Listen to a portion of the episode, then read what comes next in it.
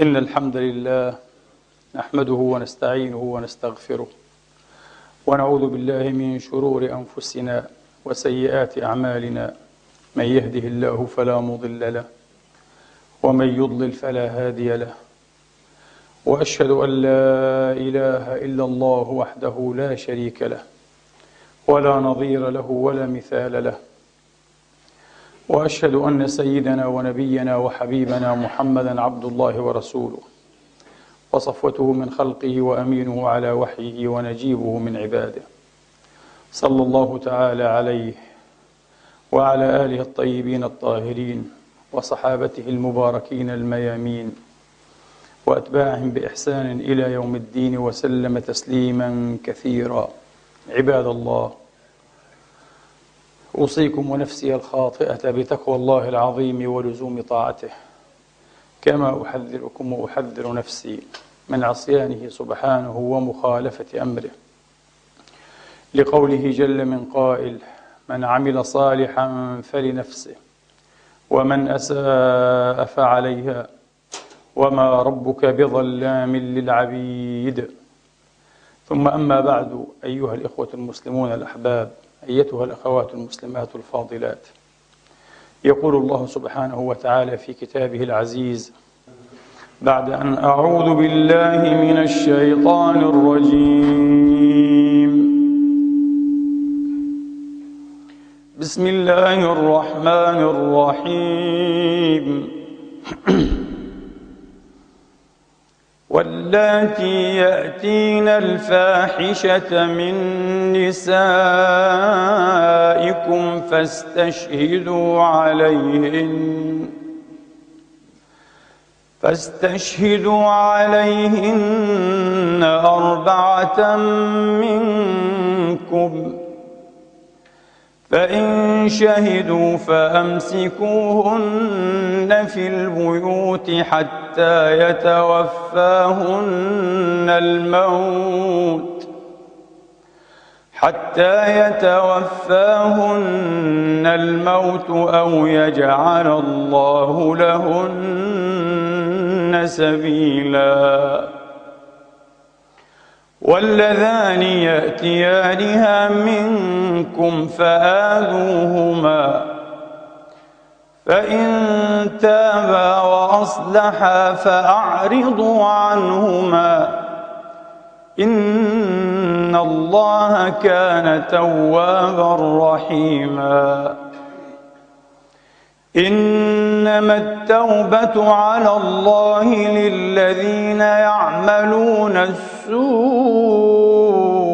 بجهالة ثم يتوبون من قريب. فأولئك يتوب وكان الله عليما حكيما. وليست التوبة للذين يعملون السيئات حتى إذا حضر أحدهم الموت قال إني تبت الآن. ولا الذين يموتون وهم كفار. أولئك أعتدنا لهم عذابا أليما. يا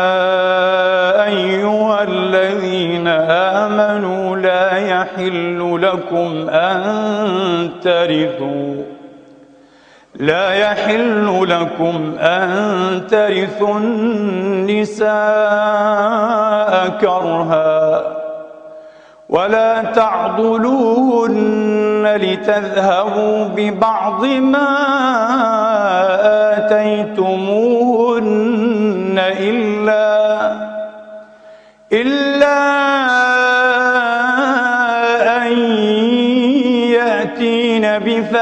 بفاحشة مبينة وعاشروهن بالمعروف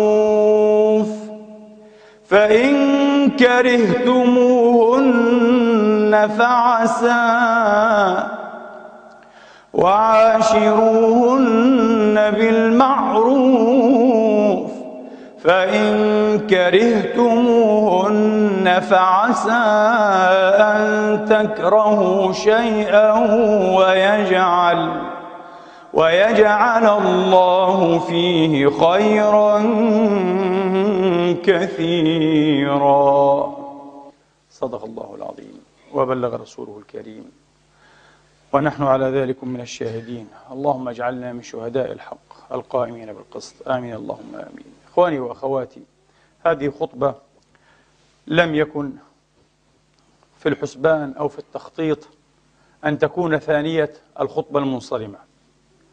ولكن حجم الاستجابات والتساؤلات أيضا والاعتراضات لزني وحملني على أن أعقد هذه الخطبة لتكون جزءا متمما للخطبة السابقة والتي دارت على محور الرجم.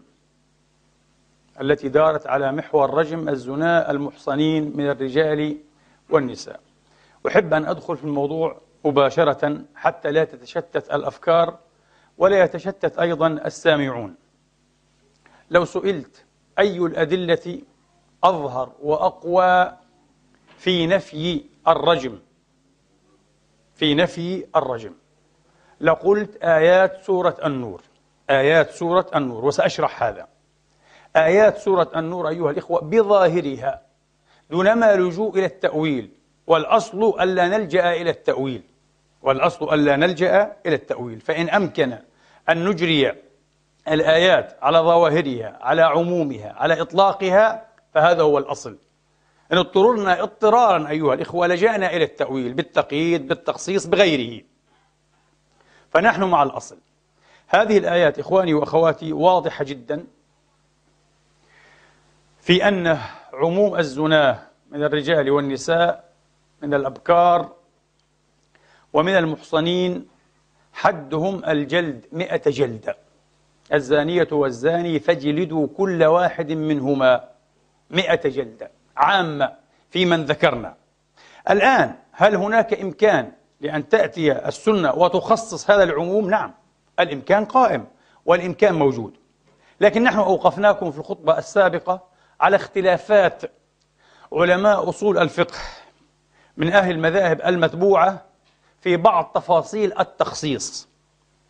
فما يعد عند البعض ولا أعيد ما ذكرت حتى لا يتسرب الوقت من بين أيدينا أو من بين أفواهنا. فما يعده الجمهور مثلا تخصيصا بعض ما يعده الجمهور تخصيصا يراه السادة الحنفية نسخا. يراه السادة الحنفية نسخا. وضحنا لكم ما هو هذا الشيء. بالتفصيل المناسب لمقام خطبة الجمعة. وقاعدة السادة الأحناف وهي قاعدة كثير من الأصوليين أن القرآن العظيم لا تنسخه السنة الآحادية ومعظم السنة على الإطلاق آحاد.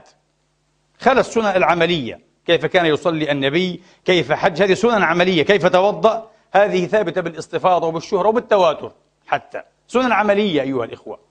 ونحن حتى لا نفتقر في هذه السنن العملية إلى الأسانيد مع أن الأسانيد موجودة. الناس يصلون ويتوضؤون أيها الإخوة دون أن يقفوا على شيء من الأسانيد وشيء من الروايات. في كل الأعصار هكذا. لماذا؟ لأن تواتر السنن العملية تواتر طبقي لا تواتر إسنادي. هذه مسألة متخصصة على كل حال. تواتر طبقي. وفي هذا جواب عن بعض الشبهات التي تثار في هذا المقام. على كل حال معظم السنة على الإطلاق كما صرح العلماء.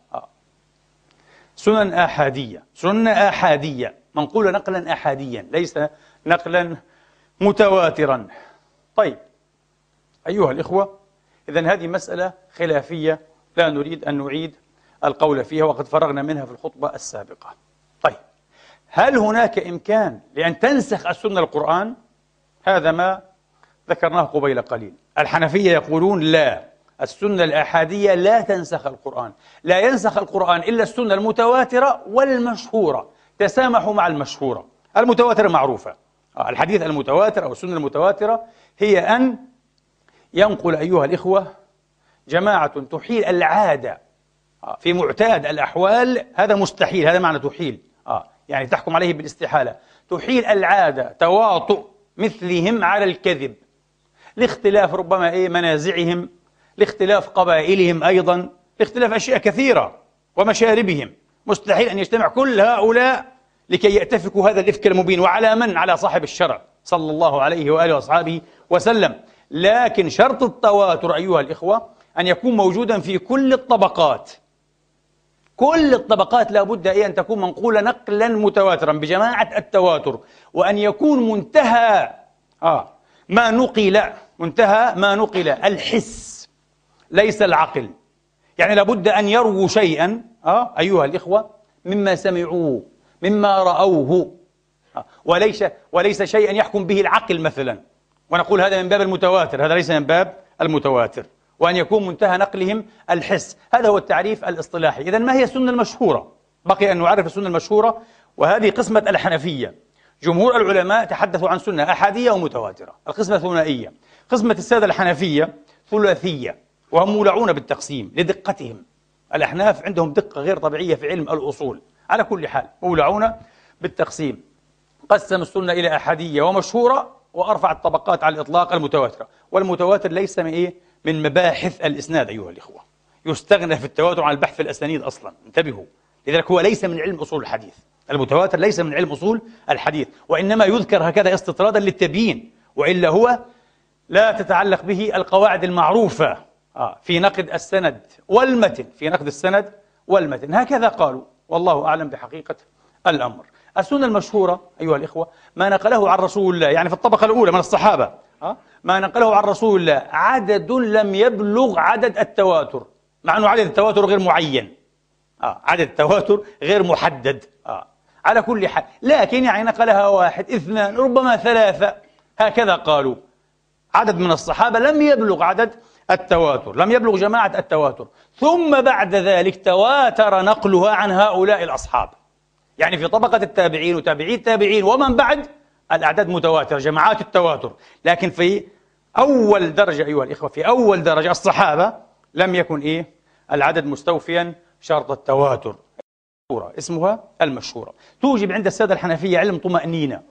المتواتر يوجب علم يقين. ما الفرق بينهما؟ علم الطمأنينة أنزل بدرجة أو دريجة عن علم اليقين. أنزل من علم اليقين بدريجة بسيطة.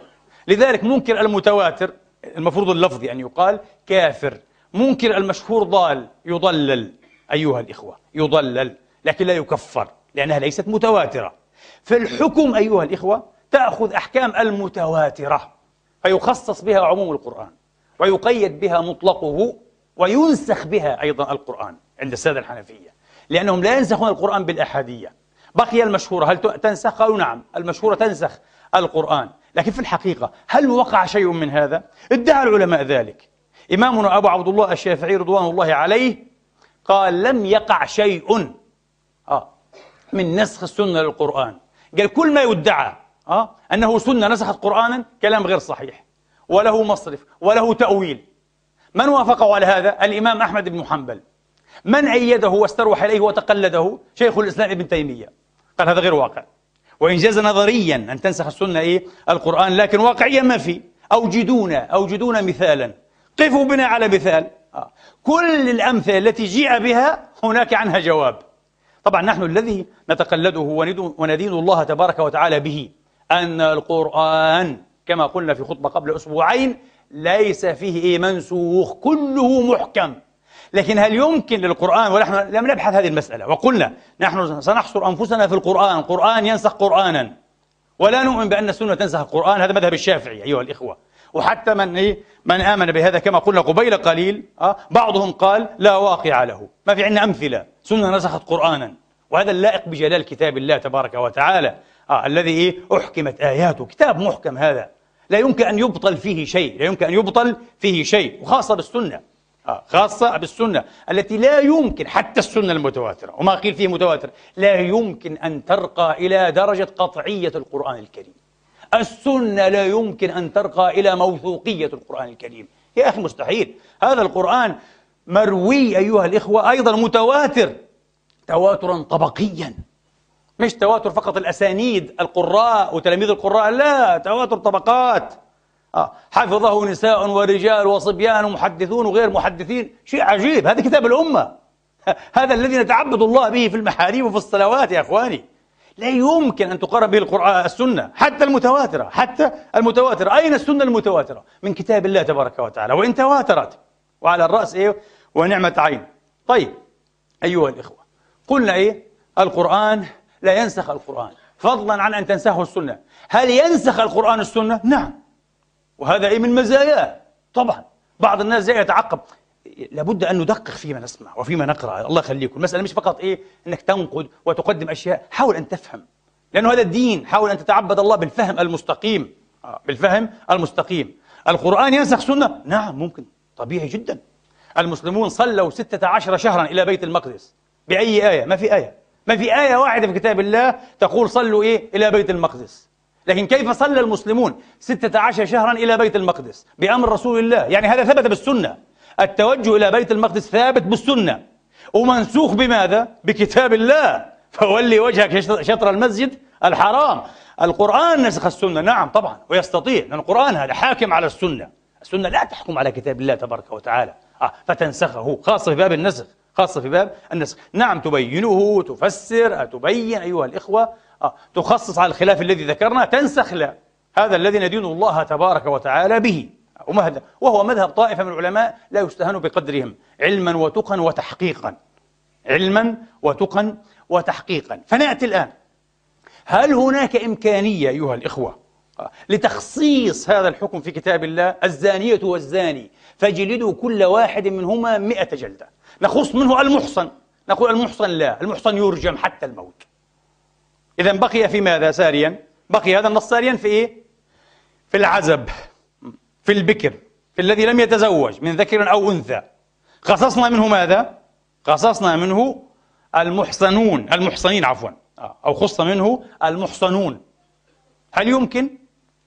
أدعي والله تبارك وتعالى أعلم وأحكم أيها الإخوة أن القرآن سد هذا الباب. هذه أقوى حجة. القرآن نفسه سد باب التخصيص. كيف؟ أين؟ قلنا لكم في آيات اللعان. آيات اللعان جاءت واضحة جدا لأن آيات اللعان وهي في صدر سورة النور. في أول إيه الآيات؟ مباشرة. بعد حد إيه؟ الزنا جاء حد إيه؟ القذفة القاذفين والعياذ بالله من الإفك والبهتان. ثم جاء بعد ذلك أحكام ماذا؟ اللعان. الذين يرمون إيه؟ أزواجهم. ولم يكن لهم شهداء إلا أنفسهم إلى آخره. أحكام اللعان. طبعا واضح جدا. وهذا لا يمتلئ فيه إثنان لم يقع فيه امتراء. أن اللعان يكون إيه؟ يكون إيه؟ أيها الإخوة بين محصنين. بين أي رجل أحسن زوجه فهو محصن وبين امرأة إيه؟ أحصنت بالزواج فهي إيه؟ محصن. بين محصن ومحصنة. بين زوج وزوجة. اللعان بين إيه؟ بين الأزواج. يرمون أزواجهم. الذين يرمون أزواجهم. واضحة جدا الآية في هذا. جميل. الله يقول تبارك وتعالى الحكم هو كذا وكذا. ثم قال ويدرأ عنها. الآن الرجل يشهد خمس شهادات بالله تبارك وتعالى. يشهد أربعة والخامسة تعرفون ما هي. الغضب. آه. إذا هن خمس. هن خمس. أنها والعياذ بالله فعلت وفعلت. وأنه صادق. وعليه لعنة الله إن كان من الكاذبين. إن سكتت وأقرت واعترفت يلزمها الحد بالإجماع. يلزمها الحد الذي هو إلى الآن في قيد النزاع. الحد في محل النزاع. حد هذه المرأة المحصن أو المحصنة ما هو الرجم حتى الموت أو الجلد. مثل أول السورة جاءت الآية واضحة تقول ويدرأ عنها العذاب. يدرأ عنها العذاب. لم يقل يدرأ عنها الموت. يدرأ عنها الرجم. انتبهوا. طبعا هذه ورطة. المخرج منها تقريبا غير موجود. شبه مستحيل. ورطت العلماء الذين يقولون إيه وهم جماهير الأمة للأسف. يقولون بالرجم. رجم رجم صباح مساء رجم قال لك. ثابت بالسنة. يا أخي في ورطة كبيرة هنا. الله يقول لك إذا أرادت أن تدرا عن نفسها تدفع عن نفسها العذاب. لم يقل الرجم لم يقل الموت. بماذا أجاب العلماء؟ فسروا هذا اللفظ أيها الإخوة أه؟ بما هو أخص فسروا بما هو أخص منه قالوا العذاب يعني الرجم كيف مستحيل العذاب ليس الرجم هذا غلط لن أقول كذب غلط على اللغة قال تبارك تبارك وتعالى في ياسين آه. لئن لم تنتهوا أه؟ لنرجمنكم وليمسنكم منا عذاب أليم فجاء العذاب قبال ماذا؟ قبال الرجم يا أخي واضح لغة عرب نحن لسنا أعاجم لسنا عجما. الرجم ليس هو العذاب والعذاب ليس هو الرجم. انتبهوا كان هناك ثمة مجال ضيق جدا لأن يفسر العذاب بالرجم. تعرفون متى؟ لو كان ما أتى في السنة رجم دون الموت. رجم إهانة وتعذيب. ترجم 20 30 حجر ثم تترك. وممنوع أن تقتل بالرجم كان قلنا. نفسر العذاب هنا بالرجم لا بأس الذي أتت به السنة. وهنا يتعاضد ويتصادق الكتاب والسنة. ما في مشكلة. لا في ناسخ ولا منسوخ ولا تخصيص ولا أي شيء. لكن أبدا للأسف هم أطبقوا على أنه رجم حتى ماذا؟ حتى الموت. فهذا الرجم الذي ينتهي بالموت غايته الموت بكلمة واحدة ليس هو العذاب بل يقابل العذاب. لأعذبنه عذابا شديدا. سليمان يقول في الهدهد أو لأذبحنه. إيه الذبح الموت غير العذاب. لا يقضى عليهم فيموتوا ولا يخفف عنهم من عذابها. إذا الموت غير العذاب. العذاب للواعي. يتأثر به والعياذ بالله وهو واع حي. لا يقال إيه؟ للمقتول إنه إيه؟ عذب. أبدا. آه. وإنما عذب بالرجم دون الموت. لكن الرجم إلى الموت هذا لا يسمى إيه؟ عذابا. يسمى موتا. يسمى قتلا. إعداما. رجما. وضح لكم المقام؟ وضح بشكل واضح بإذن الله تبارك وتعالى. سبحان الله سبحان من أنزل هذه السورة وأعيد للمرة الثانية. هذه السورة لها دلالات. سماها الله سورة النور. سورة مضيئة كاشفة. واضحة. سورة مفروضة ومبينة. سورة أنزلناها وفرضناها. فيها حدود مفروضة. تعرفون ما هو الفرض؟ الفرض هو القطع. يقال فرض اللحم. ها؟ يعني قطعه. يعني الله تبارك وتعالى عين فيها مقاطع الحقوق. لكن هنا مقاطع ماذا؟ الحدود. مقاطع حدود الله. فعمم وقال الزانية والزاني العقوبة كم؟ مئة جلدة. قال فرضناها عيناها وحددناها. المفروض ألا ينقص من هذا الحد وألا يزاد عليه لأنه ماذا؟ مقطوع. انتهى. يمكن أن يدرأ بالشبهة لأن القاعدة إدراء الحدود بالشبهات. وهذا باب كريم ومهيع وسيع. وشكر الله لعلمائنا وفقهائنا حقيقة. لا أقول الذين بالغوا. بل الذين فهموا روح, روح هذا الحديث الجليل إدراء الحدود بالشبهات ما استطعتم فإن الإمام لا أن يخطئ في العفو خير من أن يخطئ في العقوبة. ذكروا أشياء عجيبة جدا بحيث أننا لو طبقناها أيها الإخوة جملة وتفاصيل تقريبا من الصعب وهو قريب من المحال أن نطبق حد الزنا على أحد. وبصير حتى البحث إيه رجم جلد يعني ملوش كبير غناء. لأنه شبهات كثيرة جدا جدا. ذكرها العلماء لن أتوسع فيها. هذا مبحث آخر يمكن أن تعودوا إلى مطولات كتب الفقه. وتروا لتروا الشبهات التي تدرأ الحد عن ماذا؟ عن الزاني المتورط في زنا شبهات كثيرة جدا. بمعنى مثلا يعني إنسان لو متزوج سيدة نصرانية وزنى لا يرجم. النصرانية لا تحسن المؤمن قالوا. لا يعتبر محسن شيء غريب. متزوج يهودية إيه؟ هذه شبهة. عجيب شكر الله صنيعهم لأنهم لم يكونوا حريصين جدا على الأقل في هذا الباب أه؟ على إيه؟ على أن يطبقوا هذا الحد على أن ينفذوا النبي كان كذلك النبي كان كذلك النبي كان يلقن المقر لذلك انتبهوا الحالات التي تم فيها رجم الزنا في عهد الرسول السعيد صلى الله عليه وآله وأصحابه وسلم تسليما كثيرا وهي حالات معدودة جدا مشهور منها حالة إيه؟ حالة ماعز بن مالك الأسلمي من أسلم وحالة الغامدية وفي الصحيح أو الدقيق أيها الإخوة أنها هي الجهنية. للأسف بعض العلماء ومنه أبو بكر بن العربي في القبس شرح موطأ الإمام مالك رضوان الله عنهما جعل إيه؟ الجهنية حالة والغامدية حالة. لا لا. الصحيح أنهما إيه؟ حالة واحدة. لماذا؟ أه؟ لأن هذا من هذا أيها الإخوة. لأن هذا من هذا جهينة من غامد. جهينة بطن إيه؟ من بطون غامد. وهذا ما رجحه الإمام الشوكاني. قال في نيل الأوطار والصحيح أن الجهنية هي الغامدية لأن جهينة من غامد. هذه حالة واحدة التي قال لها إيه اذهبي حتى إيه تضعي ثم حتى إيه ترضعي حتى تفطمي إلى آخره. هذه الغامدية. وهي الجهنية هي الحالة الثانية. والحالة الثالثة العسيف. وسيأتيكم القول فيه مفصلا هذا مهم. سيأتيكم القول في حديث العسيف مفصلا بإذن الله تبارك وتعالى وعونه وتيسيره. طيب نعود إذن أيها الإخوة. هذه الحالات هذه الحالات هل ثبتت بالبينة بالشهود في شهود شافوا أبدا. كل هذه الحالات ثلاثة هذه الحالات ثلاثة هذه الحالات إنما ثبتت بالإقرار.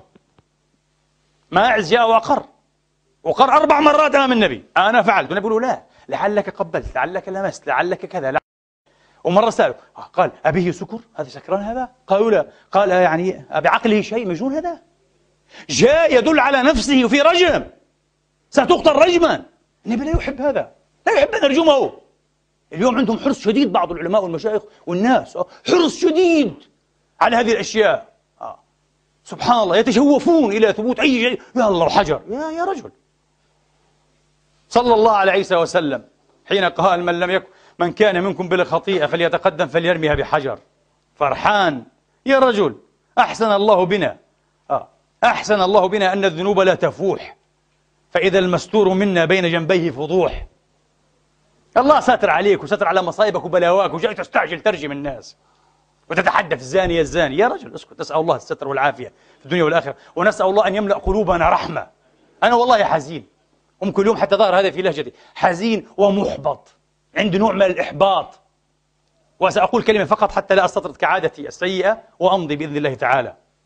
الإسلام تقريبا تم اختطافه. ديننا مختطف يا أخي. على أيدي بعض المشايخ والاتجاهات والمتنطعين. ديننا هذا الآن بدأ يخرج جيلا. أنا أقول لكم أنا مرعوب. وقلت هذا أكثر من مرة. وما عدت واثقا. ما عدت واثقا. بمن أرى من المسلمين أنهم طيبون ورحيمون وجيدون. أسأل الله أن يكونوا أحسن مما أظن وأحسن مما أتشام لكن يبدو لي بدأ يبدو لي أنهم طيبون ووادعون. كذا؟ لأنهم مكبوتون. لأنهم في قوة القانون في قوة الدول. لكن حين ترتفع سطوة الدول كما في العراق كما في سوريا اليوم كما في أي مكان يا رجل ترى وحوشا. ناس تقطع الرؤوس. أطفال يعلمون كيف يقطعون الرؤوس مع التكبير دائما. يا أخي لا تكبروا. لا تكبروا. كرهت الناس في دين الله تبارك وتعالى. أكباد تؤكل قلوب تؤكل وتمضغ والله أكبر. ما شاء الله. بالأمس الحادثة أمرضتني هذه التي أيضا في بريطانيا. آه. للأسف للأسف. قطعوا هذا الجندي. أنا لم أتابع لم أستطع أن أتابع لكن سمعت. أحدهم قال لي قلت حسبنا الله ونعم الوكيل يا أخي. حسبنا الله ونعم الوكيل. وحسبنا الله في مشايخنا وعلمائنا الذين بثوا ولا يزالون يبثون روح الكراهية.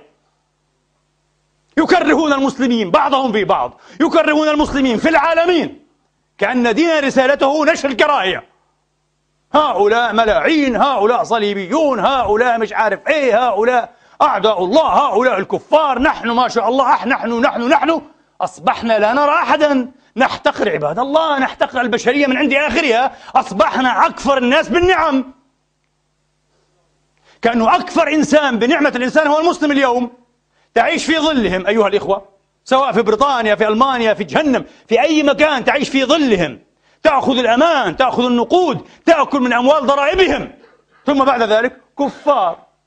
وأي فرصة لي لك أنا إيه؟ سأقتلهم سأجزرهم. أي دين هذا يا أخي؟ أي فقه هذا؟ لذلك لابد أن أعقد خطبة صارخة نارية أسميها أيها الإخوة فقه الجريمة فقه الإجرام. أيها الإخوة هذا فقه إجرام. ولو تقفوا ها؟ لو أنكم وقفتم على بعض كيفيات استدلال هؤلاء الذين يعتبرون قادة لهؤلاء الشباب التائه الضال الحائر. الذي فقد إنسانيته شباب فقد إنسانيته باسم ماذا؟ باسم الدين أي دين يا أخي؟ أي دين؟ دين جنكيز خان؟ دين الياسق؟ اللهم خلاص ممتاز جنكيز خان هذا كتاب جنكيز خان هذا أهلا وسهلا لكن دين القرآن إلا رحمة للعالمين دين محمد ابن عبد الله أرحم عباد الله بالله يا أخي نسينا محمدا وماذا فعل محمد؟ لا نتعلم إلا الضحوك القتال. خطباء معاتيه. لن أصفهم بأقل من هذا. والله معتوهون. والله وأنا أعلم برسول الله. والله إنهم معتوهون. يخرج على المنبر يا أخي. تكريه. فقه تكريه. علم تكريه. ترى مسلمين تطرح عليهم السلام. لا يردون عليك السلام. لا يجيبون. من أنت؟ يحتقرونك. لأنك ربما تلبس بدلة. لحيتك ليست إيه؟ إلى السرة أو ك... شيء غريب يا رجل. ما هذه الأمة؟ ما هذا الجنون الذي نحن فيه؟ وانتظروا فقط كما قلت لكم أن ترتفع إيه؟ أو تنفرج قليلا تخف قبضة السلطة في أي مكان عن هؤلاء المسلمين حتى تروا ماذا يفعل بعضهم ببعض. القتل والذبح وأكل الأكباد والقلوب والإجرام والله أكبر والله أكبر الله أكبر عليكم الله أكبر عليكم وعلى هذا الفقه وعلى هذه الطريقة. اللهم إنا نبرأ إليك من هؤلاء. ونسألك الهداية لهم. وأن تسلك بهم سبيل المحسنين فقد أساءوا إلى أنفسهم وإلى الدين. أساءوا إلى الدين وإلينا وإلى محمد رسول رب العالمين. والله أساءوا إلينا كثيرا. أساءوا إلى دين محمد يا إخواني. إحنا, إحنا الحمد لله. عايشين هنا في أوروبا. واذعين مطمئنين موفورين بفضل الله. والله العظيم. لا يعتدى علينا. لا من سلطة ولا من شعب. الشعب الكافر. السلطة الكافرة. الملايين. ما هذا؟ اعذروني على هذه الاستطرادة. وإن شاء الله إيه على موعد مع خطبة إيه فقه الجريمة فقه الإجرام فقه البشاعة فقه فقه الكره والتكريه. وحتشوفوا الفقه ما شاء الله على أصوله. كيف يستنبطون الأحكام. شوف العلم ما شاء الله. وشباب بالألوف وبالملايين يتبعونهم. وقال لك هذا جهاد في سبيل الله. هذا دين. هذا إسلام. يا رجل. نعود أيها الإخوة. طيب إذا العذاب شيء والرجم شيء بنص كتاب الله تبارك وتعالى. أعيد الشبهة التي ذكرتها. كلام كثير ذكرته لم يفهم للأسف الشديد. طبعا أتكلم بسرعة ومعلومات كثيرة فاعذروني. ربما الناس معذورون أيها الإخوة. واحد يقول لك لا لا لا القتل عذاب كيف يا أخي؟ وأين في كتاب الله. قال تعالى مخاطب بني إسرائيل يسومونكم سوء العذاب عن فرعون وآله يذبحون أبناءكم ويست فسر العذاب بالتذبيح. أقول ما شاء الله على الفقه الجيد عندك. هذه هذه المصيبة. واحد كتب برد علي. أنا طلعت جاهل مش فاهم حاجة. حتى في النحو. ها؟ قال يقول عدنان إبراهيم الفحشاء الفحشاء جمع فاحشة. أقول له سبحان الله ما شاء الله ما شاء الله. فتح الله عليك يا أخي. يا رجل يا رجل استحي على نفسك. اذهب اقرأ مقررا صغيرا. ها؟ مقررا صغيرا 20 صفحة في النحو. عشان تعرف تفرق بين المفرد والجمع حسبنا الله ونعم الوكيل. وبتكلم. حابين يستبقوا أشياء ودافعوا عنها؟ بجهل مش مركب. فاق الجهل بدرجات ومراحل. قال الفاحشة طلعت جمع. الفحشاء عفوا. الفحشاء جمع فاحشة. ما شاء الله ما شاء الله ما شاء الله ما شاء الله تبارك الله. وبتكلموا. عيب يا إخواني عيب. لذلك أنا من سنوات وأنا أشجب الخطاب التبسيطي. أشجب أن هذا المنبر منبر رسول الله يتحول لمواعظ وبكائيات. ويا اخوانا ويا احبابنا وتبكي. أكره هذا. أبغض هذا. قيل لي لماذا؟ على الاقل نتكلم في الدين. قلت له هذا يخرج لك جيلا فارغا مسطحا. لكن هذا الجيل لديه الجسارة. أيها الإخوة والجراءه ومش حقول قلة الأدب أن يسب الأئمة والعلماء. بدءا من أبي حنيفة ومالك وانتهاء بعلماء اليوم. هو أفهم منهم كلهم. لأنه بتعلم خمس سنين بتعلم عند مين أنت يا أخي؟ بتتعلم كلام فارغ أنت. قصص وحكايات وقص راس وقص رجله وراح وأجا وجد والهبل هذا. ولذلك قلت هؤلاء الشباب ليسوا معصومين.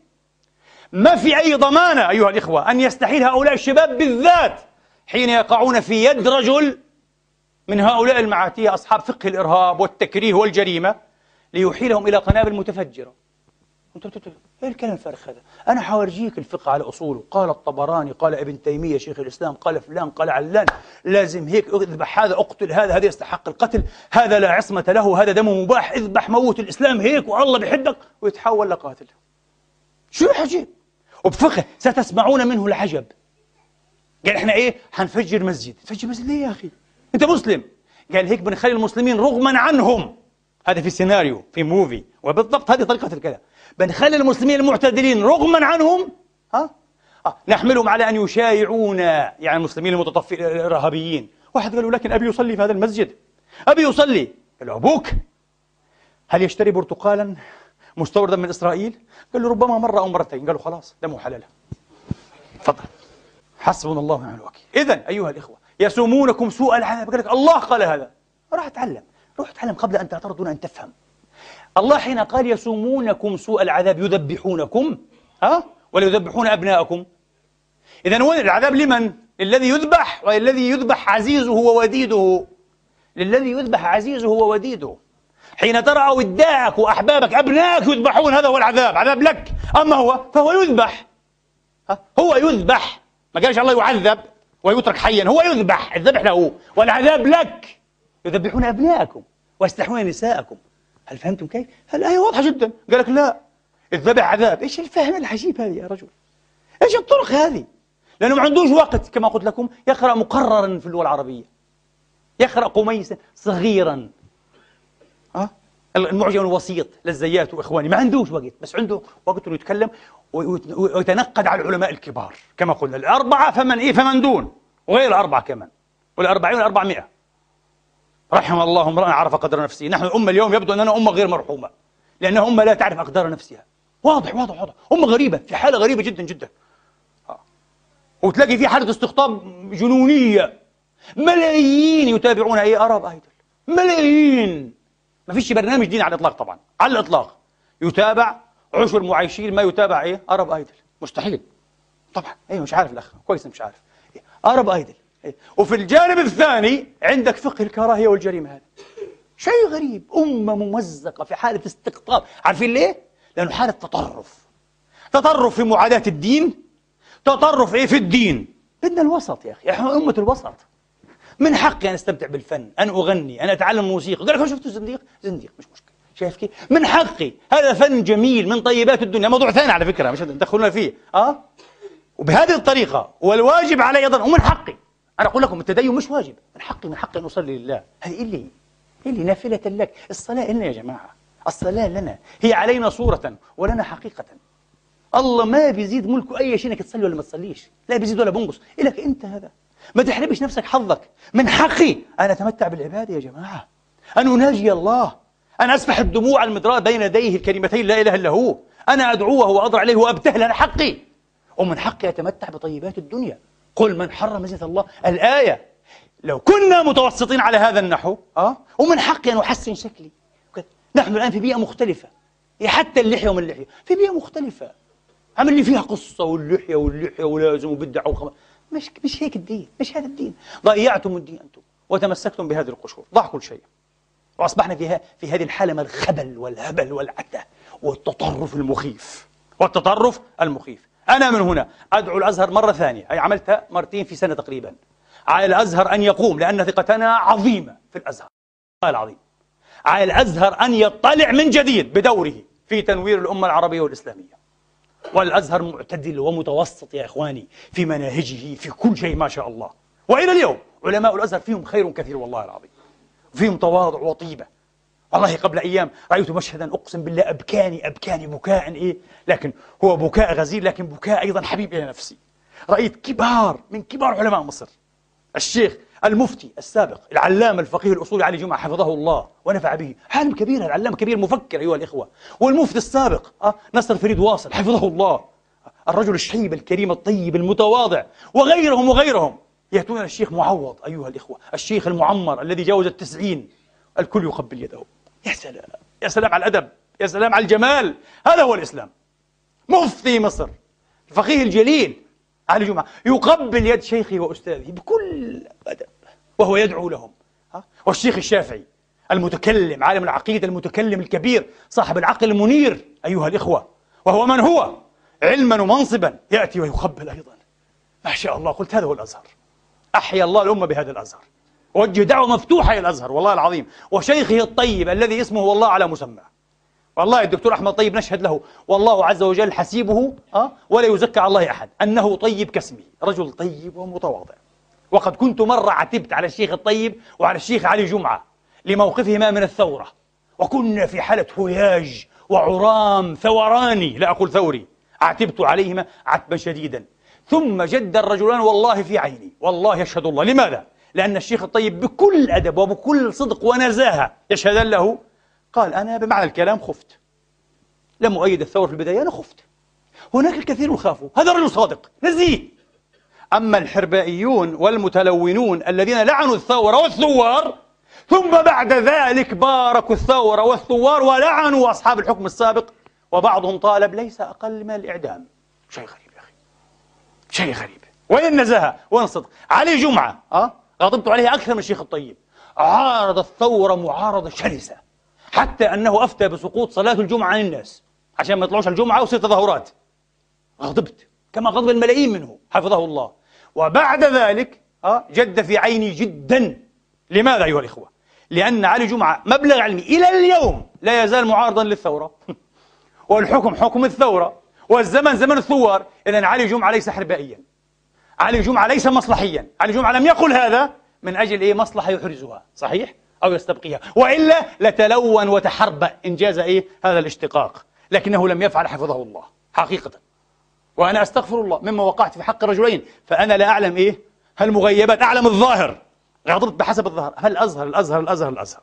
نسأل الله أن يحيي الأزهر وأن يحيي بالأزهر هذه الأمة. والله العظيم. أزهر الاعتدال والحب والجمال. يا أخي نريد ديننا أن يعود إلينا. نريد إسلامنا إسلام الرحمة والإنسانية أن يعود إلينا. نحب أن ينظر العالمون إلى الإسلام على أنه دين الرحمة ودين الإنسان لا دين القتل والذبح والإجرام أيها الإخوة وإلساق هذا بالقرآن والدين. انتهينا من هذه الاستطرادة وقد طالت وإن لله. وحسبنا الله. نعود أيها الإخوة. طيب إذا آية اللعان تقريبا أغلقت الباب أمام ماذا؟ أمام التخصيص. ما في تخصيص؟ لأنها تتحدث عن ماذا؟ عن المحصنين. عن المحصنين. انتهى. ما في؟ واحد يقول لي ورطة يا أخي ورطة ورطنا أحاديث الرجم كثيرة وصحيح نعرفها. نعرفها بفضل الله ونعرف أصولها وهي كثيرة جدا. ومن أراد أن يقف على أصولها وهي عشرة. كل أحاديث الرجم تعود إلى إيه؟ إلى عشرة أحاديث. من أحب أن يقف عليها؟ فليقرأ القبس شرح موطأ مالك لأبي بكر ابن العربي. قال أحاديث الرجم كثيرة وتجمعها أصول عشرة. واحد اثنين ثلاثة عشرة. أنا ذكرت لكم منها ثلاثة. نستطيع أن نصودها كلها بس ما في وقت. عشرة أحاديث معروفة. آه. وبعضها فيه ضعف. ومعظمه على الإطلاق 90% تقريبا صحيحة. في الصحة ما عندنا مشكلة معها نعرفها لكن انتبهوا. وهذه النقطة المهمة اليوم في الدرس. عفوا في الخطبة. ما هي خطبة درس؟ أحاديث الرجم أيها الإخوة. هل صدرت عن المعصوم صلوات ربي وتسليماته عليه وآله وأصحابه قبل سورة النور أو بعد سورة النور؟ ذكرنا هذا أيها الإخوة في سؤال الشيباني التابع الجليل للصحابي المكرم الجليل عبد الله بن أبي أوفى رضي الله عنهما. والحديث مخرج في الصحاح في البخاري ومسلم. أه؟ الشيباني يسأل الصحابي تابع يسأل صحابيا يقول له هل رجم رسول الله؟ لأنه المسألة كانت إيه كما قلت لكم في محل إيه نزاع ومناظرات. في رجم في الإسلام يا جماعة؟ شريعة الرحمة؟ قالوا طب هل النبي رجم؟ فقال ابن أبي أوفى نعم. رجم رسول الله. الرسول رجم. وأنا صحابي شفت الشيء هذا بعرف. قال له هل رجم قبل سورة النور أو بعد؟ في رواية أو بعدها. قال له قبل النور ولا بعد النور؟ قال له لا أدري. مين اللي قال لا أدري؟ شفت التواضع؟ هذا صحابي. صحابي جيد. ولعله شاهد واقعة أو أكثر من وقائع الرجم. لعله شاهد نفسه. لك بس أنا إيه؟ بصراحة نسيت مش عارف. أو لعله سمع من الصحابة عن وقائع الرجم. هذا أيضا احتمال ربما أرجح. لأنه لو شاهد ربما إيه لا ينسى. فلعله إيه؟ روى عن صحابة آخرين. طبعا صحابة. الصحابة عدول. آه، لا نكذب إيه؟ صحابيا. هذا هو الأصل والقاعدة يا إخواني. فطبعا عدول. لذلك مرسل الصحابي مقبول من غير إيه؟ مثنوية. مرسل الصحابي. يعني الصحابي يعني أبو هريرة مراسيله بالمئات مراسيل الصحابة يروي عن صحابة لك مباشرة إلى الرسول دون أن يقول إيه حدثني فلان. لأنه الصحابي ظهر أو اختفى فهو عدل بفضل الله. لا يكذب الصحابي لا يكذب على رسول الله. صحابي ممكن يزني مثل ماعز هذا ومثل غامدية لكن لا يكذب على صاحب الرسالة. إن كذبا علي ليس ككذب على أحد. فمن كذب علي متعمدا فليتبوأ مقعده من النار. تزني تتوب الله يتوب عليك بس شيء كذب على صاحب. لذلك حكى الجويني أيها الإخوة أن الكذب المتعمد على رسول الله كفر. مش تقول لي زنا وقتل كفر. فالصحابة لا يكفرون رضوان الله عليهم أليس كذلك؟ هذا هو. آه. طيب. فقال له إيه؟ لا أدري. هل الرسول رجم قبل أو بعد؟ واحد يقول لي إيش مهم جدا. كما قلت لكم هذه النقطة كثير مهمة. هي النقطة الثانية الأهم. آه بعد إيه؟ بعد النقطة الأولى المتصدرة. نقطة اللعان. يقول الحافظ ابن حجر أعيدها مرة ثانية ذكرتها في الخطبة السابقة. فائدة السؤال. إيش فائدة السؤال؟ طيب رجم قبل ولا بعد النور؟ انتبهوا. إن كان ثبت أن رسول الله رجم من رجم قبل نزول سورة النور فمعنى ذلك أن سورة النور نسخت الرجم. فيكون الرسول رجم إيه؟ بشريعة التوراة. لأنه إحنا ما فيها التوراة فيها رجم كما قلنا. ولا فرق بين إيه؟ محصن إيه؟ وبكر في التوراة. كله يرجم. آه كله يرجم. وإن كان رجم بعد سورة النور فبكون إيه؟ رجم رسول الله. السنة هذه خصصت عموم إيش؟ آية النور. خصصت عموم آية تخصيص بصير. صح عند الأحناف يعتبر ماذا؟ يعتبر نسخا. والنسخ عندهم لابد أن يكون بالمتواترة. هم ادعوا أن هذه متواترة. قالوا الرجم متواتر. ما في مشكلة. لكن هو نسخ. عندهم اصطلاحهم نسخ. إذا النقطة المهمة. سيقال طيب ما الذي ترجح لديك يا رجل؟ الرسول رجم قبل أو بعد؟ أنا أقول لكم بإذن الله واطمئنوا نفسا. الرسول رجم قبل. كيف؟ مش دعاوى وتبجح. كيف؟ الصحابة ما عرفش. أنت بتعرف؟ إيه لأنه الصحابة هو عرف إيه أحاديث محددة. إحنا وصلتنا كل هذه الأحاديث تقريبا كل عنا الحمد لله. اليوم أقل طويل بعلم حتى واحد هاوي عابر سبيل يفتح جوجل المكتبة الألفية يجيب كل الإيه الطرق. ولا مش صحيح؟ نعلمه شوي ياخذ له إيه دورة هيك شهر زمان في علم المصطلح والتخريج بس يعرف هذه الصناعة. يعني طبعا معرفة مبدئية. والصحابة ما كان عندهم هذا العلم كله عاد يعرف كل الطرق وكذا. ما بتحدث على قدر إيه؟ ما رأى أو شاف أو حفظ. وروي وروى رضوان الله عليهم أجمعين. فهمش ما تقولوا إيه؟ هي ما عرفش. لا لا هي مسألة نزاع أصلا. هذه مسألة نزاعية. قبل أو بعد. انتبهوا. طبعا جماهير العلماء ذهبوا إلى أنه رجم بعد. جماهير العلماء طبعا الذين قالوا بالرجم. لا في مشكلة. لو رجم قبل خلاص نسخ الرجم انتهى. جلد عندنا في الشريعة بس ما في رجم. لكن هم يقولون بالرجم. وادعوا فيه الإجماع. لذلك قالوا رجم بعد الدليل. نريد الدليل. أوقفونا على الدليل. كيف عرفتم أنه رجم بعد؟ كيف عرفتم أنه رجم بعد نزول سورة النور؟ قال العلماء وهذه الحجة ساقها الحافظان الجليلان ابن حجر والإمام العيني شارحاء البخاري. هذا في فتح الباري وهذا في عمدة القاري وهذا شافعي وهذا إيه؟ حنفي. وشرحاهما أوسع الشروح وأحسنها لكن للعين اعتناء بالفقهيات. ولابن حجر إيه مزيد اعتناء بماذا؟ آه بالحديثيات بالأسانيد وكذا والطرق. طبعا معروف لأنه مبرز أكثر.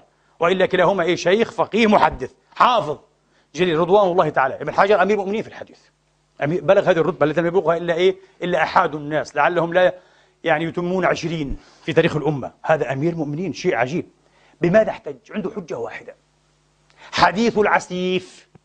قال لك حديث العسيف يثبت لنا. أن الرسول رجم بعد سورة النور. هذه شبهة قوية. كيف؟ كيف يا علامة الإسلام رضوان الله عليه جزاه الله خير الجزاء؟ كيف حديث العسيف حجة؟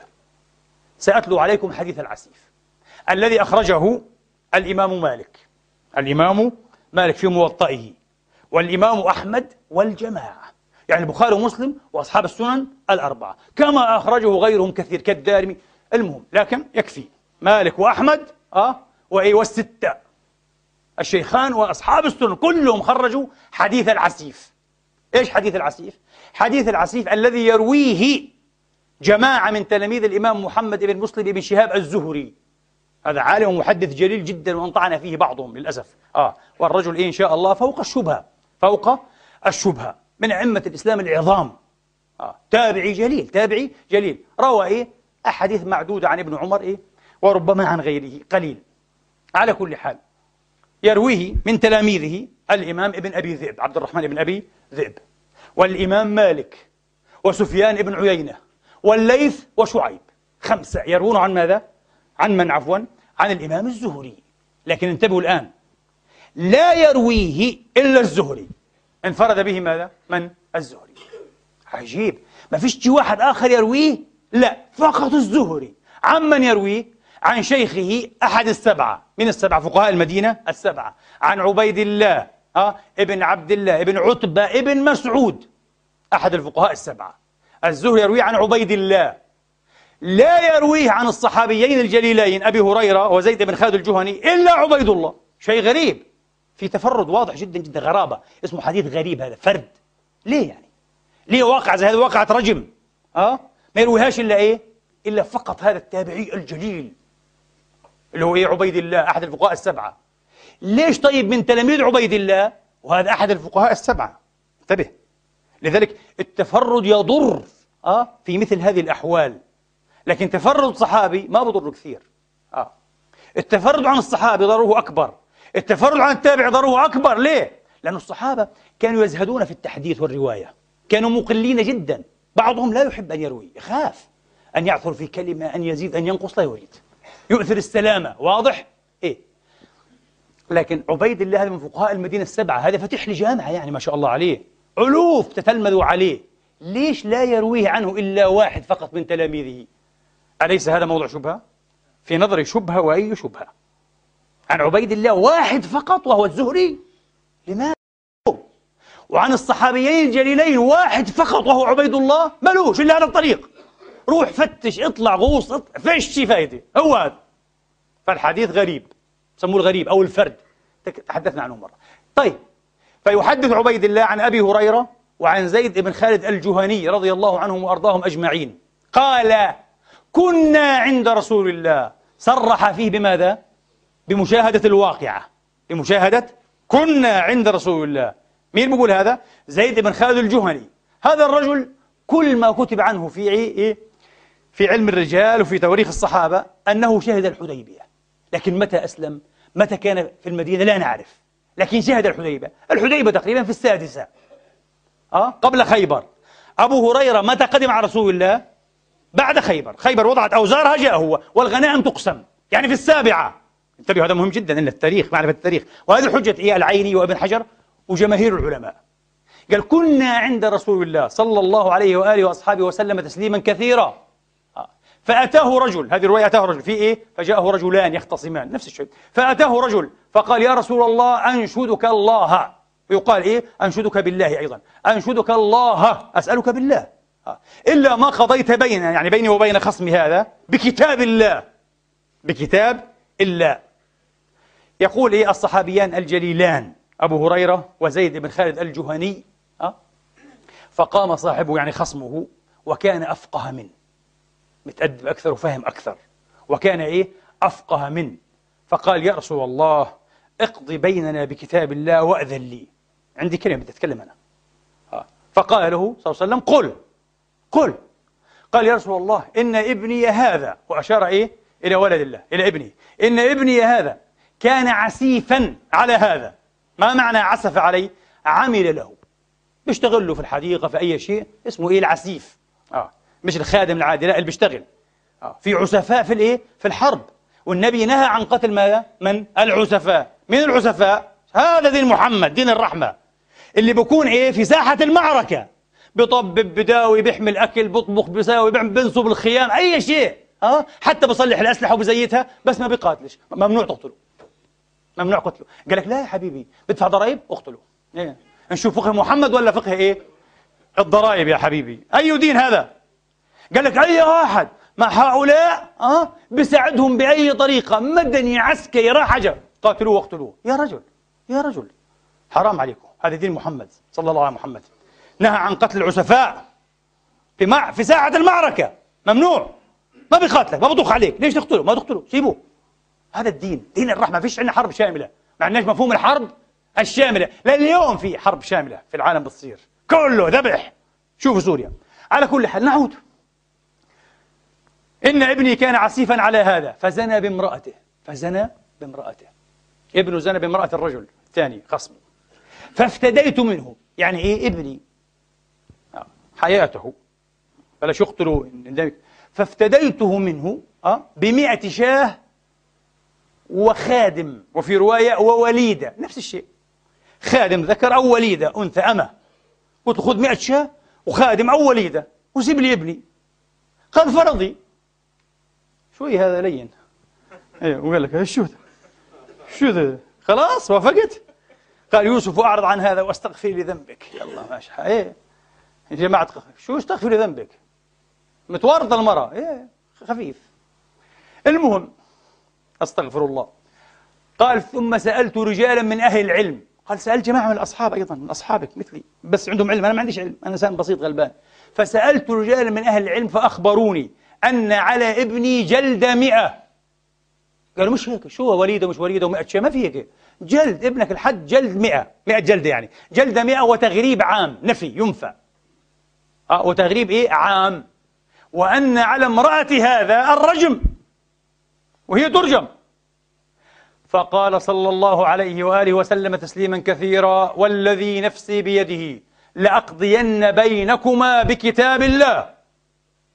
أقسم النبي. ما في كلام هذا. دماء وحدود. آه. وعذابات. وتباريح. لأقضين بينكما بكتاب الله. المئة شاة. والوليدة رد. يرجع لك ما في كلام هذا. أه؟ وعلى ابنك جلد مئة. وتغريب عام. يتغرب على المدينة يطلع في أي بلد آخر في ثقية كفي في الطائف كذا سنة كاملة. ما يرجعش. عشان أثار الجريمة والكلام والناس إيه فيها إلى حكمة يعني هذه. وسياسة من رسول الله في الأرجح هذه سياسة شرعية. لأنه الظاهر أنه لا حدان في الإسلام. يعني ما في هيك هيك. وهذه مسألة مش مش حنفصل فيها. كلام طويل فيها. آه. وعلى امرأة هذا معروف. آه. الرجم. واغدوا يا أنيس. خاطب إيه؟ أحد الصحابة اسمه إيه؟ أنيس. واغدوا يا أنيس إلى امرأته على امرأة هذا. آه. غدا عليه ذهب إليه. اغدوا على امرأة هذا. فإن اعترفت أقرت بأنها إيه؟ فعلا زنت مع هذا الرجل فارجمها. فغاد عليها فاعترفت فرجمت وين موضع الشاهد؟ موضع الشاهد اسمه حديث العسيف فهمتوا ليش عسيف؟ آه كان بيشتغل عنده يعني آه أجير أو شيء هذا موضع الشاهد في حديث العسيف يا إخواني أن سورة النور متى نزلت؟ واحد يقول مش عارف لا بس بأي مناسبة؟ مناسبة الإفك وهو إفك إيه؟ الأفاكين أم المؤمنين الصديقة بنت الصديق المبرأة من فوق سبع سماوات رضوان الله عليها عائشة بنت إيه؟ أبي بكر حين إيه قالوا فيها ما قالوا. حسبنا الله ونعم الوكيل. على كل حال آه نزلت. متى كان الإفك؟ اختلف إيه؟ أصحاب السير والتواريخ. قالوا في السنة الرابعة. قيل لا في الخامسة قيل في السادسة. أبعد ما قيل في الإفك في بني المصطلق يعني المريسيع لأنه بعد المريسيع صارت هذه. آه أنه كان متى؟ في السنة السادسة. جميل. أبو هريرة متى قدم المدينة؟ على رسول الله. قلنا في السابعة. بعد أن وضعت الحرب إيه؟ أوزارها في خيبر والغنائم تقسم في الصحيح هذا في البخاري وغيره إذا معناه أبو هريرة جاء بعد ماذا؟ بعد سورة النور صح ولا؟ إذا قصة العسيف بعد سورة النور إذا الرجم بعد سورة إيه؟ النور قوي ولا مش قوي؟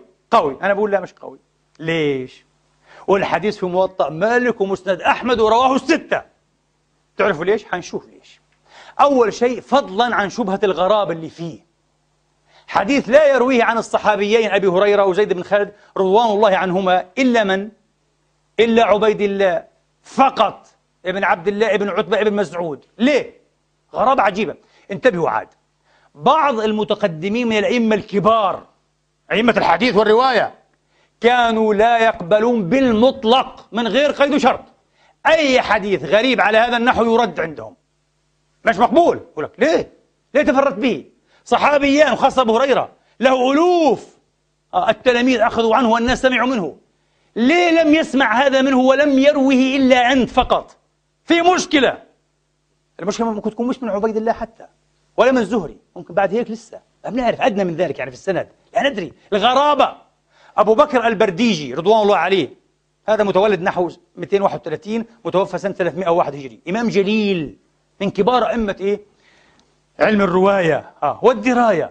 أبو بكر البرديجي قال الحديث الذي يتفرد به عن الصحابي منكر لا نقبله. يعني يتفرد به تابع عن مين؟ عن صحابي. والذي يتفرد به عن التابعي منكر لا نقبله.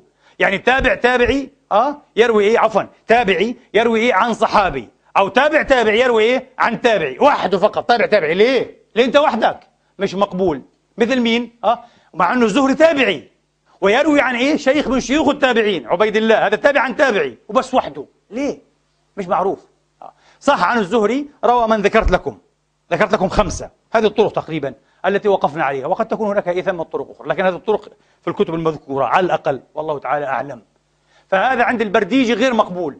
وهذا مذهب يحيى ابن سعيد القطان ويروى عن الإمام أحمد. الغريب على هذا النحو لا نقبله. الإمام أبو داود السجستاني صاحب السنن أبو داود. في رسالته إلى أهل مكة وهي رسالة في علم المصطلح في علم إيه؟ الحديث علم أصول الحديث. آه. قالوا الحديث الغريب لا يقبل وإن كان راويه. آه. هو مالك ابن أنس الإمام مالك. إذا تفرد بحديث لا نقبله. إيش تفضل هذا مثل أنس مالك إمام كبير وحافظ متقن حجة. أستاذ الأساتذة في عصره لا نقبله قال. آه. وذكر آخر وذكر آخر. الإمام مالك نفسه حضرني هذا الشيء الإمام مالك مرة كان إيه يعني يأتيه طلاب علم من, شتى الأنحاء والأصقاع في حديث. طبعا يعطونا في كل شيء لكن هذا الحديث بالذات يكثر عليه الطلب. من مصر من العراق من الشام جايين من خراسان الحديث فقال لماذا يأتيني الناس في هذا الحديث؟ أنا شايف يعني عليه الطلب كثير هذا الحديث. قيل يا مالك يا أبا عبد الله يا إمام عفوا لأنه لا يرويه إلا أنت. عارف أنه يتفرد به. قال لو كنت أعلم ما حدثت به. ليه؟ ليه أنا؟ في شبهة معناها. الحديث فيه غلط هذا. كونه طلاب العلم زيه الأئمة قال بالمئات. لا يرويه إلا أنا معناه في مشكلة هنا. شوف الإنصاف شوف حرص مالك على سنة رسول الله. ما قالش أنا وأنا من أنا. ولمن يعني؟ أنا غير متهم. لا يا أخي التفرد والغرابة هذه فيها نوع من إيه؟ من النكارة. لذلك سماه بعض العلماء المنكر. قال لك هذا منكر هذا اصطلاح قديم. سموه المنكر سموه الغريب والفرد منكر. طب اتركونا من هذا. لأن اصطلاح إيه؟ المتأخرين أغلب أغلب المتأخرين أه على غير هذا. لكن اعرفوا المسألة اجتهادية المسألة مش قطعية والمسألة تتعلق بماذا؟ بأرواح. بأرواح. رجم ولا مش رجم؟ وعندنا الحجة هذه حديث العسيف. انتبهوا. هاي واحد. اثنين إخواني هذا الحديث خرجه من ذكرت لكم. خرجه من ذكرت لكم. البخاري نفسه رضوان الله عليه خرجه في غير موضع من صحيح أكثر من مرة خرجه. مرة خرجه فقط عن أبي هريرة وحده دون زيد بن خالد. ما بضرش. وبقول في كنا. صيغة الجمع. ما بضرش ومرة خرجه عن أبي هريرة كما ذكرته لكم. وزيد بن خالد وقال كنا عند رسول الله. ومرة ثالثة خرجه عن زيد وعن أبي هريرة دون أن يصرح فيه بمشاهدة الواقعة. أن رجلين أتيا رسول الله. معناه عادي ممكن أبو هريرة سمعه ها وبعدين إيه بحدث فيه. مثل ما قال ابن حجر قال أبو هريرة وابن عباس. ابن حبا ابن عباس روى إيه؟ أحاديث في الرجم. روى حديث في جلد البكر فقط ما فيش فيه رجم. وروى حديثا إيه؟ في ماعز. قصة ماعز إيه؟ ابن مالك الأسلمي. بس ابن عباس متى أتى المدينة؟ في السنة التاسعة مع أمه. بس إحنا بنعرف. ابن عباس لم, لم يروي مباشرة عن رسول الله إلا بضعة عشر حديثا. وألوف الأحاديث التي رواها من مراسيل إيه؟ الصحابة. يعني يأخذ عن صحابة أو في أحيان كثير لا يصرح بهم. يقول الرسول قال الرسول فعل لكن طبعا لا يتزيد بكلمة لا يقول شهدت هذا رأيت هذا إلا فيما شهده ورآه. شفتوا؟ هذا مرسل الصحابي فما بضرش وابن عباس لم يصرح في في قضية ماعز أنه شاهد الواقعة. لو شاهدها تكون حجة قوية جدا. لا لا لا لا. حكى عن ماعز كما حكى غيره. آه. وابن عباس جاء في السنة التاسعة. آه. الذين صرحوا بأنهم إيه رأوا قصة ماعز أيها كجابر بن عبد الله وجابر بن سمرة هذول لا هذول من أهل المدينة من أصله أصلا. واضح؟ ما فيش فيها حجة. نعود إلى إيه؟ إلى حديث العسيف إلى حديث العسيف. فهمنا هذه الجزئية. جزئية ثانية. إذا البخاري رواه مرة هكذا ومرة هكذا. طيب من طريق من رواه؟ أنهما إيه؟ شاهد الواقع. كنا عند رسول الله. من طريقين. رواه من طريق شعيب ومن طريق بن عيينة. جميل.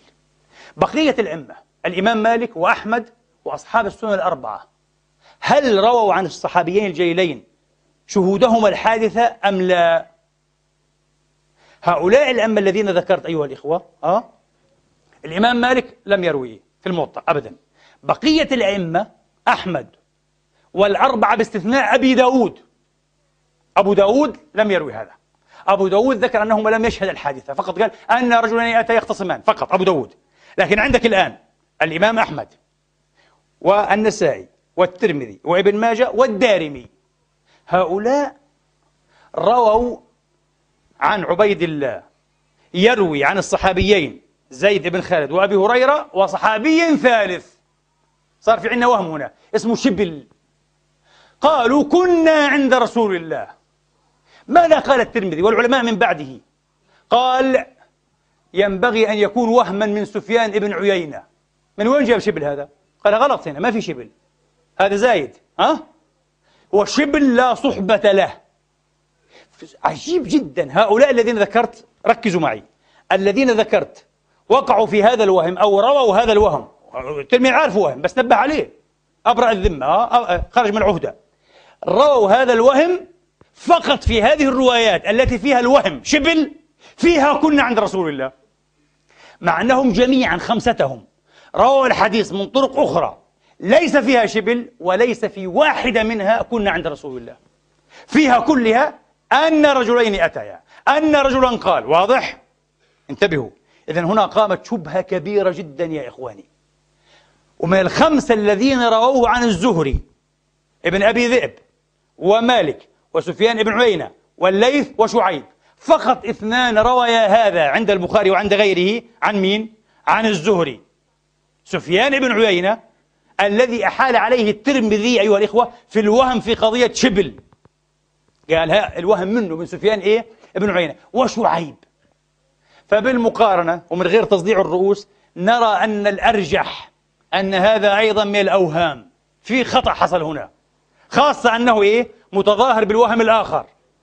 عند الجماعة الخمسة الذين ذكرت. كل الروايات التي فيها الوهم آه بشبل آه في قضية شبل فيها كنا عند رسول الله. فهنا حصل وهم. آه من الراوي عن الزهري ربما من سفيان ومن شعيب. واضح يا إخواني؟ وهكذا يترجح لدينا أن أبا هريرة آه لم يشهد هذه الواقعة. شهدها زيد أو لم يشهدها زيد ربما كما قلنا. نعرف أنه شهد الحديبية في السادسة. آه. قد يترجح أنه إيه كان في المدينة قبل ذلك بكثير. لا ندري. أبدا. المسألة أصبحت مظنونة تماما. أصبحت مظنونة تماما. ليس لدينا الآن دليل قاطع أنه ما شهد الواقع. وبهذا يسقط الدليل تقريبا الوحيد. ابن عباس كما قلنا لم يصرح ولا مرة. إيش دخل ابن عباس؟ ما صرح ما شافش.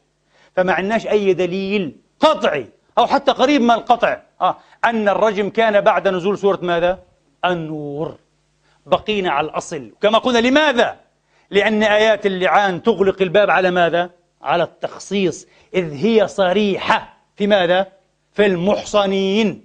وقالت ويدرأ عنها العذاب والألف واللام في العذاب للعهد الذكري المذكور في صدر إيه؟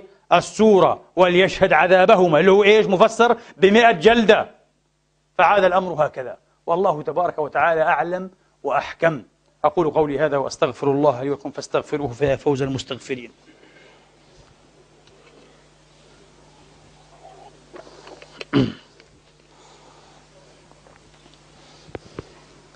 الحمد لله الحمد لله الذي يقبل التوبة عن عباده ويعفو عن السيئات ويعلم ما تفعلون ويستجيب الذين آمنوا وعملوا الصالحات ويزيدهم من فضله والكافرون لهم عذاب شديد وأشهد أن لا إله إلا الله وحده لا شريك له وأشهد أن محمدا عبده ورسوله صلى الله تعالى عليه وعلى آله وأصحابه وسلم تسليما كثيرا ثمة قرائن أيها الإخوة وإيقاظات وإلماعات أخرى كثيرة قد نجتزئ ببعضها والموضوع كما قلت لكم الموضوع يحتمل كتابا ولا بد إيه من تصنيف كتاب مفصل في هذه القضية. لا بد من إعادة النظر في موضوع إيه حد الرجم في شريعة الإسلام. نرجو آه حتى يخرج الإسلام فعلا في هذا العهد أيها الإخوة القاتم القابض مرفوع الرأس في هذه القضية وفي قضايا غيرها. ونطمئن إخواننا وأنفسنا أيها الإخوة وأمتنا والله العظيم. والله ما يؤخذ على الإسلام هي قضايا منزورة. تعد ربما على أصابع اليدين الثنتين. قضايا محددة جدا. بعضها في حقوق المرأة بعضها في مسائل حريات الاعتقاد أيها الإخوة بعضها في الرجم. مسائل معدودة جدا. طب إذا استثنينا هذه المسائل التي يشغب بها أعداء الإسلام وشانئو الإسلام من أبناء الإسلام ومن أبناء الأمم الأخرى ماذا يبقى؟ لا يبقى في الإسلام إلا كل جميل وكل حسن أيها الإخوة. تقبله الفطرة ويقبله العقل تقبله المدنية والحضارة. فعلى الأمة أن تطلع وأن تتحمل مسؤوليتها بجدارة وبالذات المؤسسات العلمية كالأزهر بالذات والمؤسسات الأخرى والمجامع العلمية والفقهية وتعيد النظر بجسارة وجراعة وشجاعة وتحقيق ونفس علمي مطول يعني لا بأس أن تجتمع هذه المجامع أه؟ وقبل أن تجتمع أيها الإخوة تخطر وتؤذن أعضاءها والمنتسبين إليها قبل سنة بأن يعدوا بحوثا مفصلة جدا ومسهبة في هذه القضايا كما قلنا لكي يخرج ديننا ديننا الحنيف مرفوع الرأس في هذه القضايا وأمثالها. وحتى على الأقل كمان نساهم في وقف طوفان الإلحاد واللا أدرية واللا أدرية التي أو الذي بدأ يجتاح شبابنا وشوابنا يا إخواني. لمسائل بالذات مثل هذه المسائل. هذا دين هذا دين. خلينا نعيد النظر في هذه الأشياء. وخلينا نجعل إمامنا القرآن ونخليه أمامنا. لستم القرآنيين. آه. والانتساب للقرآن كانتساب أكبر شرف. لكننا لا ننكر السنة. حاشا لله. آه. ولا نغمطها حقها. لكن لا نريد للسنة أن تأتي على كتاب الله بالنخض والبطلان يا إخواني. هذا شيء عظيم. لا نستطيع أن نقابل به وجه الله. أن نبطل كتاب الله المفصل المحكم بأحاديث وروايات أحد فيها شبهات. وأحيانا المتعلق فيها كما رأيت في حديث العسيف. ضعيف جدا جدا جدا. وتقول لي لا هذا ينسخ إيه؟ أو يخصص. لا يا سيدي لا ينسخ ولا يخصص. القرآن هو المحكم المتواتر والحديث فيه مشاكل فيه إيه؟ مشاكل أوقفناكم إيه؟ عليها أو على بعضها أو جملة منها. والله تبارك وتعالى أعلم. لكن بعض الإيقاظات كما قلت لكم. في سورة النور الله يقول الزاني لا ينكح إلا زانية آه، أو مشركة. والزانية لا ينكحها إلا زان أو مشرك. نفس الشيء. نعود إلى قضية العموم. واحتمال التخصيص قائم على كل حال لكي نكون منصفين. الزاني مش شرط أن يكون زانيا معروفا بالزنا. الذي ينكح يتزوج قد يكون فعل هذا بالخفاء. ونجاه الله بجميل ستره. صحيح؟ لكنه لا ينكح زانية إلا أن تكون معروفة بالزنا. لأنه يقدم هو يقدم على نكاح زانية. كيف عرفها زانية؟ إلا أن تكون إيه؟ اعترفت مرة أو ثبت عليها إيه؟ الزنا بالشهود والبينة. والله يقول زانية. والسؤال كيف ينكحها؟ إن كانت محصنة مصيرها ماذا؟ الرجم صح ولا؟ وكيف تنكح هذه؟ ومعناها حية ترزق هذه واحد يقول لي لا الزانية البكر صحيح موجود الاحتمال بس الآية في عمومها لو تركتها وخليتها مع عمومها تعم ماذا؟ الصنفين طب أرجح نخليها مع عمومها أرجح لصدر السورة ولآيات اللعان ما فيش ثقة الزاني لا يقتل لذلك هذه الزانية التي ثبت زناها يمكن أن تنكح إيه؟ من جديد. الله يقول إن لم تتب وتظهر توبتها فلا ينكحها إلا زان مثلها. وإن لم يثبت زنا بكون هو زاني زيها والعياذ بالله. طب والزانية مش معروف أنها زانية. الله يعلم لأنها قد تكون استخفت بفاحشتها. فلا نعلم هي تعلم نفسها والله يعلمها. لكن حين تريد أن تنكح توافق على إيه؟ أن تنكح رجلا زانيا لابد أن يكون ثبت زناه إما بالإقرار وإما إيه؟ لا يستقيم فهم الآية إلا هكذا ما فيش أبدا لابد أن يكون ثبت عليه آه.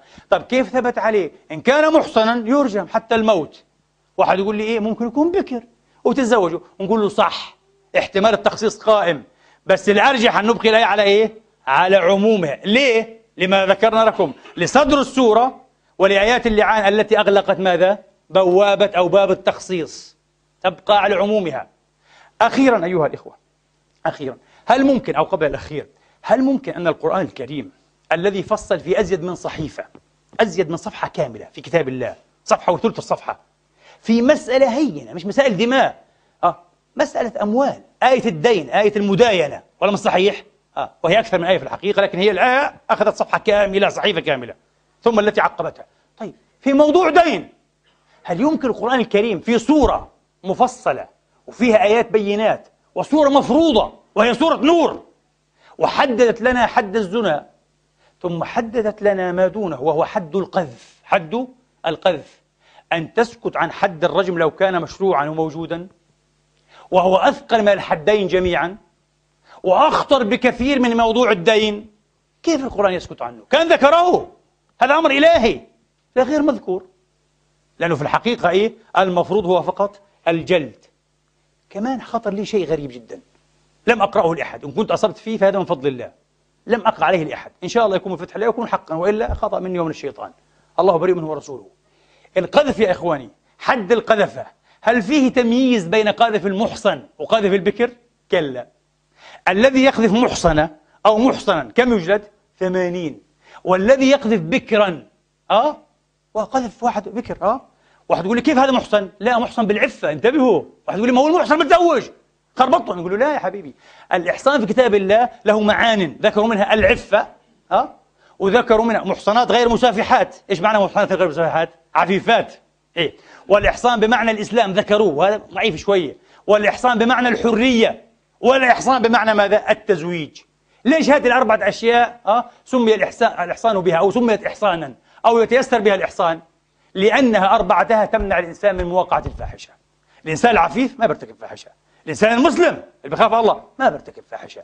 المرأة والرجل الحر. قالت هند بنت عتبة لرسول الله. أه؟ وهل تزني الحرة؟ شو شو حرة أنت بتحكي هذا حرائر ولا يزنين؟ بيعة النساء بيعة الممتحنة. وهل تزن الحرة؟ واستحسنت الأمة الكلام هذا منها. أنا قالت وهل تزن الحرة؟ بعيد جدا من الحرة أن تزني. حرة بنت ناس بنت أصول. ولا مش صحيح؟ ها أه؟ وهكذا. والمزوجة والمزوج بعيد أن يزني. ليه طيب؟ ما عندك زوجة. وعندك زوج يا رجل. خيبك الله. خيبك الله إن لم تتوب. ليه بتزني؟ فهذا الإحصان. هذه الأشياء تعين على ماذا؟ على مباعدة الفاحشة. أه؟ مباعدة مقارفة الفاحشة. طيب على كل حال. إذا الذي يقذف إيه؟ بكرا. رجلا كان أو امرأة. كم حده القاذف؟ ثمانون أيضا. غريب. هنا سؤال خطر لي. لو كان فعلا ثابت في كتاب الله والذي أراده الله تبارك وتعالى في شرعه أن يرجم الزنا أه؟ لكان ينبغي تغليظ الحد قليلا على مين؟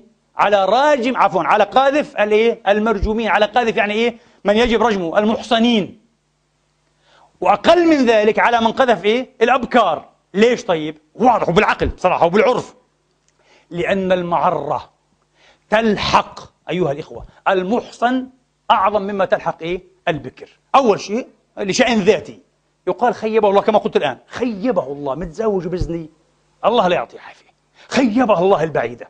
متزوجه وعندها بعل يحسنها وتزني. صح ولا لا؟ اذا من أعذر في هذا الباب؟ المحصن. البكر. البكر أعذر. البكر أعذر. من المحصن؟ وبعدين شيء ثاني خطر لي. المحصن والمحصنة بالذات المرأة. وحتى المحصن من الرجال. المعرة لا تلحقه فقط. إنما تلحقه وتلحق ماذا؟ تلحق زوجه أو زوجته وأولاده وأهله وعشيرته. أو بالذات الأولاد طبعا. الأولاد أولادها. محرة من أقرب الناس إليها. أمهم زنت. فضيحة كبيرة جدا جدا. وأنا صحيح. تلحق زوجها. تلحق زوجته. متزوج. تلحق أولاده. أبنائه وبناته. ليه زنى أبوه البعيد. بخلاف البكر برأسه تلحق العشيرة الكبرى فقط. ما عندوش لا زوجة ولا أبناء وبنات. تلحق العشيرة الكبرى. إذا بالعقل بالعرف كان ينبغي تغليظ مين؟ تغليظ الحد على قاذف المحصنين.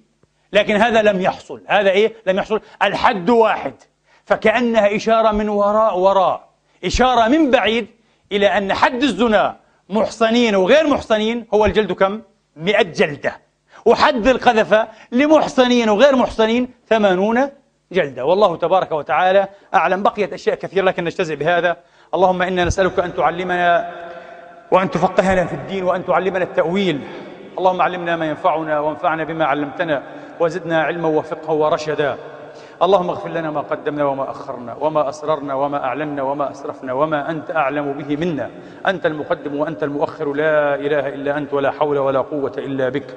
اللهم أصلح حالنا وأحوال المسلمين. اللهم بدل هذا الحال بخير حال. برحمتك يا أرحم الراحمين. أصلح ذات بين المسلمين. اللهم وحد صفوفهم. اللهم لم شعثهم.